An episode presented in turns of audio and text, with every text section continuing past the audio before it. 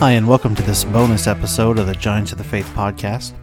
You've surely heard or read something about the coming AI revolution, spurred on by OpenAI, Microsoft, and Google, and others. I thought it'd be interesting to incorporate AI into an experimental podcast episode. So I asked Microsoft's Bing AI to write a biography of Isaac Watts that's suitable for a podcast. Then I asked it a follow up question about congregationalism, and what you're about to hear is the result. And just for fun, it's read by Microsoft's immersive reader, not by me. So, with no further ado, here's a computer generated and read episode on Isaac Watts.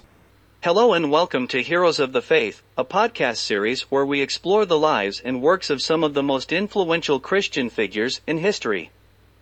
Today we are going to talk about Isaac Watts, a man who is widely regarded as the father of English hymnody. He was also a theologian, logician, poet, and educator.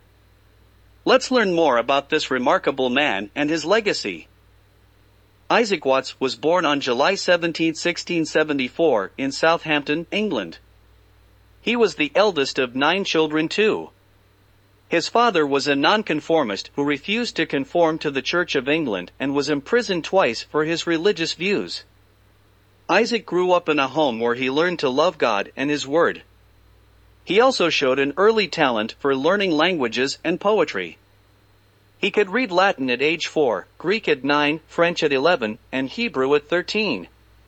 He also wrote his first hymn when he was 7 years old. At age 16, Isaac went to London to study at a dissenting academy.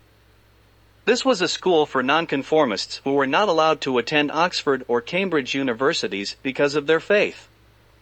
There he learned theology, philosophy, mathematics, astronomy, and other subjects.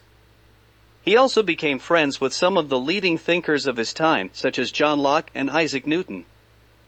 After finishing his studies in 1694, Isaac became a pastor of a congregational church in London. A congregational church is a Protestant church that follows the Calvinist tradition and practices congregationalist church governance.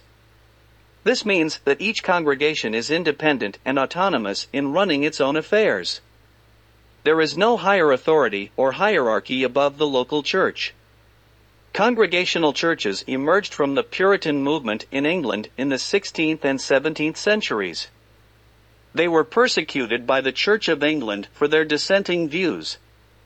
Many of them migrated to America and formed some of the first colonies there. Congregational churches are known for their emphasis on individual conscience, biblical authority, democratic decision making, social justice, and religious freedom.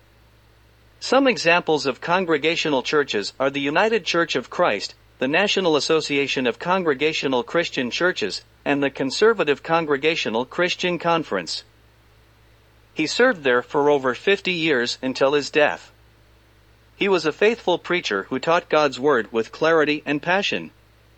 He also wrote many books on theology, logic, ethics, education, and other topics. Some of his books are still used today as textbooks or reference works. But Isaac Watts is best known for his hymns. He wrote over 750 hymns that have enriched the worship of millions of Christians around the world. One.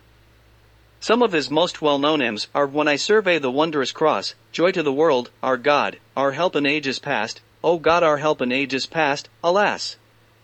And did my Savior bleed, Jesus shall reign where'er the sun, I sing the mighty power of God. Am I a soldier of the cross? Come we that love the Lord, how sweet and awful is the place, and many more. What inspired him to write these hymns? Well, one reason was that he wanted to improve the quality of singing in churches. In his time, most churches only sang psalms from the Bible that were translated into English verse. These translations were often dull, awkward, and hard to sing. Isaac thought that Christians should sing not only psalms, but also songs that express their own faith, love, and joy in Christ. So he began to write new hymns that were based on scripture, but also reflected his own personal experience with God. He also wrote hymns that were easy to sing, rhymed well, and had beautiful melodies. He wanted his hymns to be simple enough for children, but profound enough for adults. He wanted his hymns to glorify God and edify his people. Another reason why he wrote these hymns was that he wanted to express his awe of God's creation. Isaac was fascinated by the wonders of nature and science. He studied the stars, the planets, the seasons, the animals, and plants. He saw God's wisdom, power, and goodness in everything that he made. He praised God's majesty, beauty, and grace in many of his hymns. For example, in one of his most famous hymns, he wrote, I sing the mighty power of God, that made the mountains rise, that spread the flowing seas abroad, and built the lofty skies.